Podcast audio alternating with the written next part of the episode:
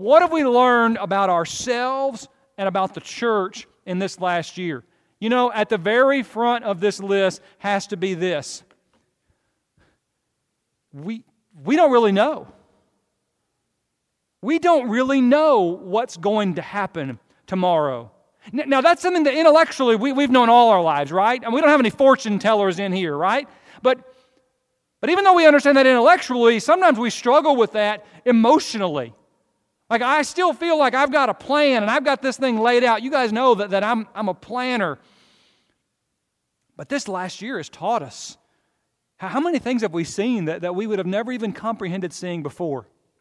The other day I was thinking if you if we went back to January of last year and you had told me there was a there was going to be a singular congregation of God's people who would who would say we're not going to have any services at all but we're going to be online live streaming our services. If you had told me there was one congregation in North Georgia that was doing that, I would have said you're crazy.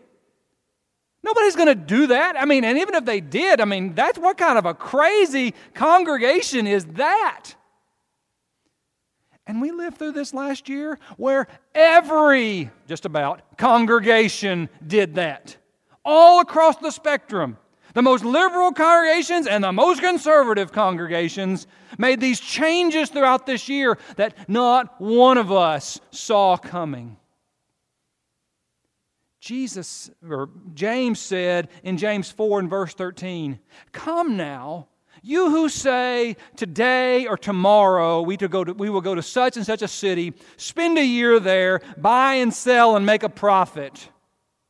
See, th- this verse always hits me because, because that's talking about me.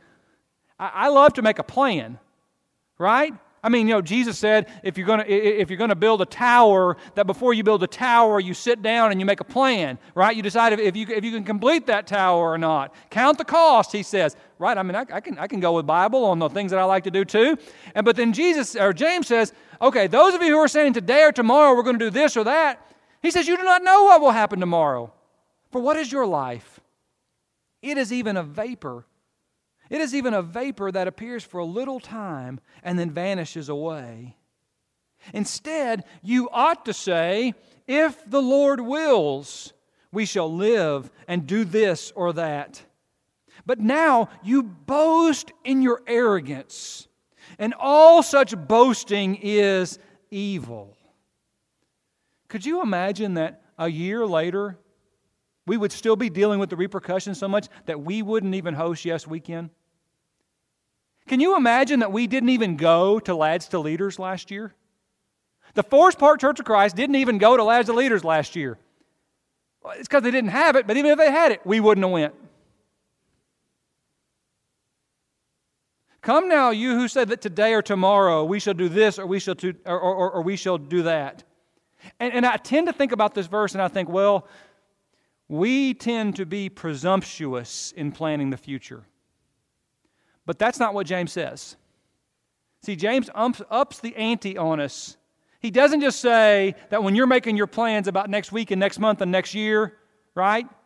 Leadership Sunday next week, Lads to Leaders in two weeks, right? Uh, you know, everybody got their calendar just about back set. Is it filling up like crazy? Mine is. All these plans. He's not just saying you're being presumptuous and doing that. He says you're being arrogant and evil. Not saying don't plan. He's saying don't forget to understand that the Lord's plan may not be your plan. And if the Lord's plan isn't your plan, that's not going to destroy you. That's not going to destroy you. That's why we should be concerned about our relationship with God today. Because we're not promised tomorrow. Secondly, secondly, I think we've learned how important gathering together is. Gathering together as a body, as the church. Once again, things that we know, but things that we've been that, that we've learned in, in a deeper way. I've heard people talk about uh, th- throughout this year how, how the church has left the building and, and they've learned that, that, that the church is the people and, and it's not the building. And, and there's some there's some truth in those things, but but there's also some things that, that, that concern me in, in those statements that many times people seem to be downplaying the value of the church itself or of the congregation itself. Listen, the, the church of the New Testament is congregational by its very nature. And when we look at the New Testament, we see people that are coming together. I, like, I like the text. We used this for our family worship last night in, in Acts chapter 4 when, when, when, Peter and John have been, you know, they've been arrested and they've been, they've been beaten and threatened and don't, don't, don't, don't you dare speak these things anymore. And there's that classic line, should we obey you or should, or, or should we obey God or should we obey man? You be the judge. And of course, I'm not, basically saying I'm not going to do what you say. So they get beaten on that, but, but they finally get turned loose.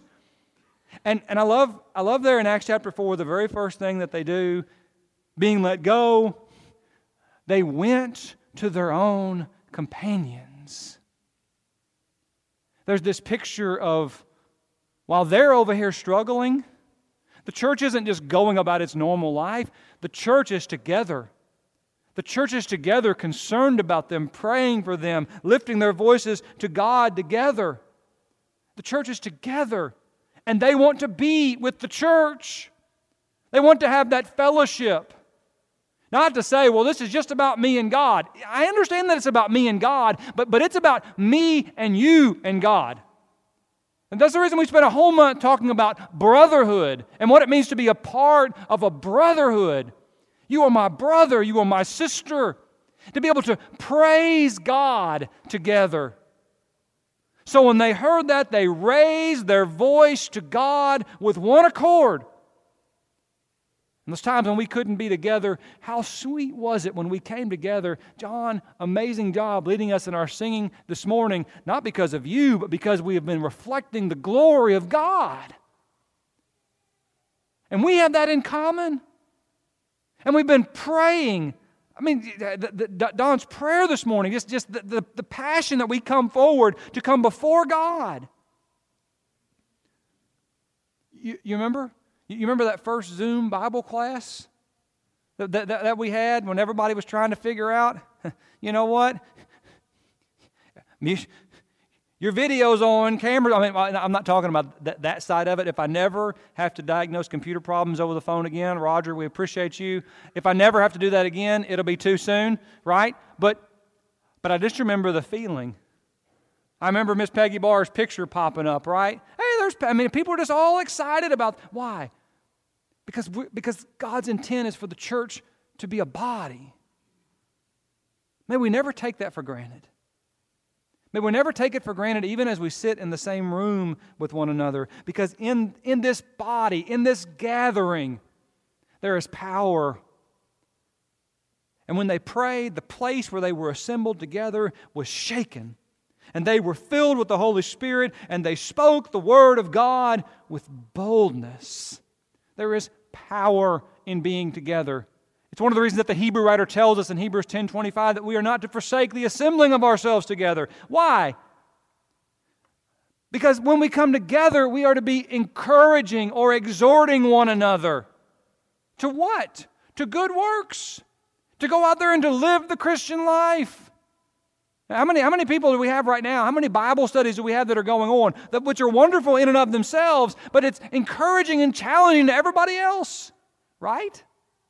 That's the design of the church. I hope that we've learned that gathering together is very powerful. We, we, we've learned that, that the church adapts in order to thrive. We must adapt in order to thrive. I've been very proud of us as a congregation over this last year because we've never stopped. We've never stopped. Now, there have been a lot of things we haven't been able to do, and a lot of things that we've had to do differently, and, and changes and adjustments that, that had to be made, but we have never stopped trying and pushing and trying to do everything that we could and doing things that we couldn't do in, in, in, in a different way. I'm going to tell you that that's not been the case all over the world. That's not even the case with all of our brethren. And, and, and, and, and that bothers me. And, and I think it's, it's revealed some of those negative things. And I think there are going to be long term spiritual repercussions of those things. Not that you care what I think about that, but that is what I think. But we have continued to press forward. You know what? If we can't meet in person, we're, we're going to meet online, and we're not just going to put a video out there, right? I mean, you're, you're I mean, to, to be here at 10:30 on Sunday morning, I, I think we need that as, as this together. You know what? We, we can't see each other as normal people have, have continued to, to pick up the phone. We couldn't have forever his, like, well, we're going to have a, a, a drive through, right? Um, I, it took me a while to quit saying drive by. I used to always call those things drive by. It's drive through. Uh, you know, so where, where, these children are going to come through. We're, we can not have wedding showers or baby. Okay, so, so we're, we're going to do something to try and accomplish these things because there's power in that adaptation. It's not about changing the truth. Listen, these things are important because of the truth. I thought about Acts chapter 4 when, when the church really got changed.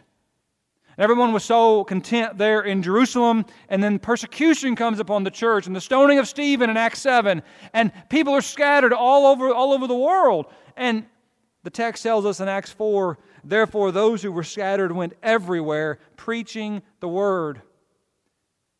And there, there's, there, there is to, to some degree, the spread of the church that only happened because trying times happened. But when the church adapted and the church changed, we have to be aware of that. There may be things that we cannot do, but what can we do? Next, I, I think we learn that there's meaning in what we do. There's meaning in what we do. I, I've heard a lot of comments from multiple people, a lot of this is online, but, but, but talking about how they learned basically that a lot of things that we thought were important, and they're talking about the church, really aren't that important. And they talked about traditions and things like that. I've heard that from multiple sources, and I, suppose that, that, that, there may be some, some truth in that. Um, I, I kind of want to, and by the way, there are almost always very little specifics when people say things like that. They say it in a very broad way. That, that, that's my experience. But can I tell you that my experience has been just the opposite of that? That, that in the absence, I found, I found a focus upon the reason for why we do what we do. Are, are we just here today because, well, that's just what we always do? You know, I mean, that says we, we come together on Sunday because what else are you going to do on Sunday? Listen, I can tell you a lot of people come up with a lot of things that they do on Sunday besides be here, right? But, but I've always come here. My, my parents have always come here. My grandparents have always come here. Is that really why we're here? If it is, you're not accomplishing much. Listen, we're here to worship God. This is the Lord's day. That's why, that's why our Bible classes have been so important, right? we, we, we do, have, oh, do we just have Bible classes to have Bible classes? No, we have Bible classes because, because we're talking about the, the, the, nurturing of faith. And you can talk about our young people down the hall and all the work that, that people have gone, have, have gone to to make sure that those classes happen. You can talk about just our Bible classes that all of our adults sit in. I'm not just having a Bible class to have Bible class. We're having Bible classes because faith comes by hearing and hearing by the Word of God. And I still believe that's true. I still believe that's true. So that's why we do those things. You know, that, that, that, that I don't know. YouTube is a terrible place to go to church. You guys have heard me say that over and over. But, but, but some people have, have said, listen, th- this has been that thing where I, I've really learned about focusing in my worship. And I really liked being at home, and I, you know, there weren't all these distractions. Okay, wonderful. But now we take those lessons and we bring them into this environment. We understand that worship is what happens here, right? And so, so we bring that into this congregational atmosphere that, that, that I'm going to I'm to sing out. I'm going to I'm to make that offering. I'm going to partake of a Lord's Supper. These, these, little, these little communion cups. I, I, thought I had one in my pocket. In all my suits, I have old communion cups. Yeah. The, uh, that's true this year. Uh, but I hate these things. I mean, if I don't ever have that little piece of styrofoam in my mouth again, I'm going to be okay, right? It's just bad. I will never complain about Lord's Supper that's being passed around again. But, so why are we doing it? Why, why, why would you eat that thing? I don't, I mean, it's, my, my wife said, she said, well, I'm pretty sure that it's unleavened, but I don't really know if it's bread, right? I mean, we, we've, But it makes us go back and say, so why am I partaking of that? Taylor did a great job this morning, right? To think about that unleavened bread and that readiness and that hasteness and being ready for the Lord's coming. There's a reason for it. I'm not just having a snack. There's a reason for those things. I hope you've become more intentional. Listen, if you're going to sit there in your living room and you don't have the world's greatest song leader and it's just you and your family and you're singing praises, you're going to understand this is intentional, right? I'm not doing this for, for show, I'm doing this to praise God. Someone once said, We don't drift in good directions, we discipline and we prioritize ourselves there.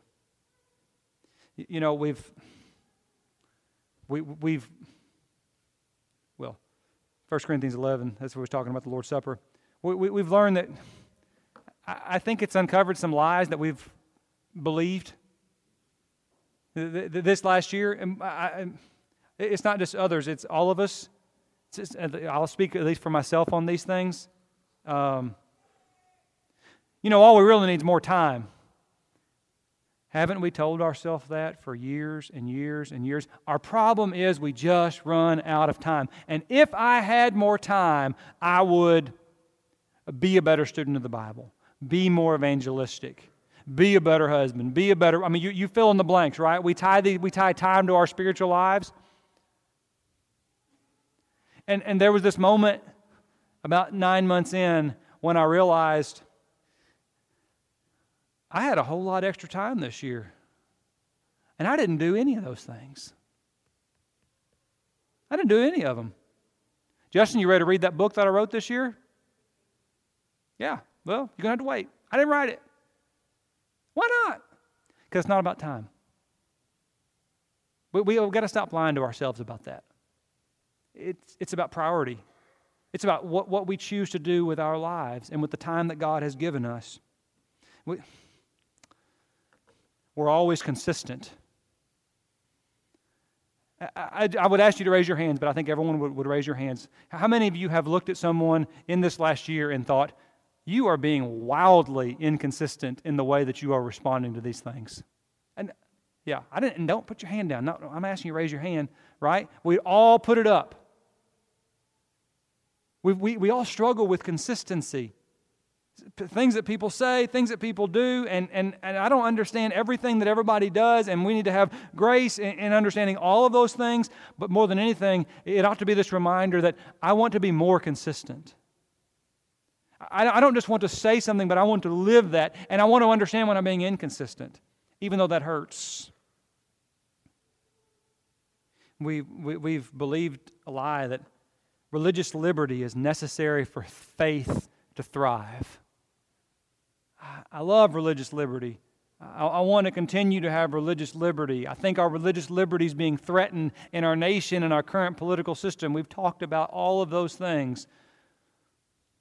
But in this last year, where we've seen some pretty unique challenges to religious liberty, we have also seen some of the, not the least, but the greatest demonstrations of faith of people who will be humble and submissive, but they won't compromise in their faith.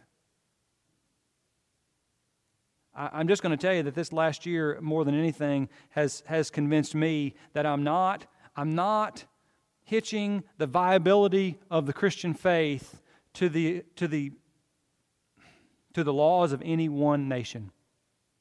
Because that's a fool's errand. And many have believed that. I believe that, I think. It's a lie that we've told ourselves. Unity takes work. Unity takes work. I, I, don't know everything about coronavirus and COVID, but, but I can tell you, I know where this came from.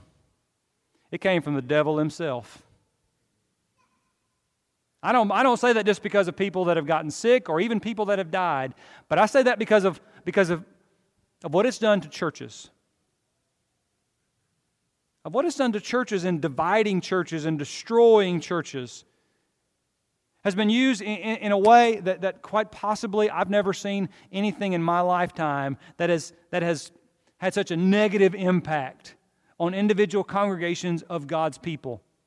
there was an article um, in the Christian Chronicle uh, a couple weeks ago, and they were just, it was interesting to me. They were talking about these people that are leaving this church and they're going here, and these people are leaving here and they're going here, and, and just every, that's the, that's the world that we're living in right now. Over what? These things have been exposed. This weakness amongst ourselves has been exposed. We are some opinionated people.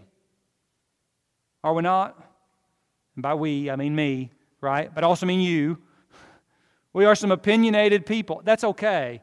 I, I, don't, I don't mind you having a strong opinion, but we're also Christian people. And so, so there's a way that we interact with one another. There's a way even that we come from different backgrounds. There in Ephesians 4, where Paul's going to give us those seven ones, right? The most divisive passage of Scripture, I think, in the entire New Testament. He said, There is only one. There is one Lord. There is one faith. There is one baptism. That's about as narrow as it gets. But I love what he says before that. When he says, I, therefore, the prisoner of the Lord, beseech you to walk worthy of the calling with which you were called, with all lowliness and gentleness, with long suffering, bearing with one another in love, endeavoring to keep the unity of the Spirit I have to work at unity. We have to work at unity. That doesn't mean that we're bad people, it means that we're people. The problem becomes when we, when we say, I'm not going to have to work at this. We'll have unity by you doing everything I tell you or me doing everything that you.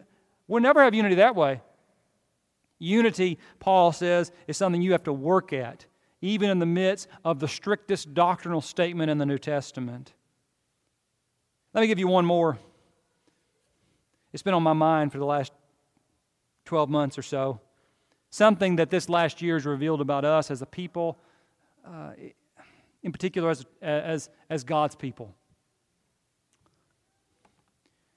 We are really concerned about dying.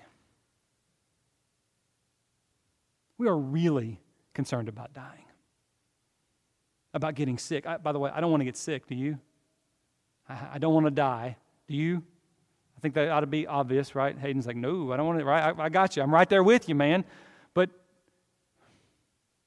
but sometimes in this last year, and you think about what some of our statements have been that have come out of our mouths, conversations that, that, that we have had. When we have given the impression that the absolute worst thing that could happen is that we would die. And I may understand where some people come from in saying that, but that's not how Christians ought to talk. That's not how Christians ought to talk. Jesus said in Matthew 10 and verse 28 Do not fear those who kill the body but cannot kill the soul, but rather fear him who is able to destroy both soul and body in hell.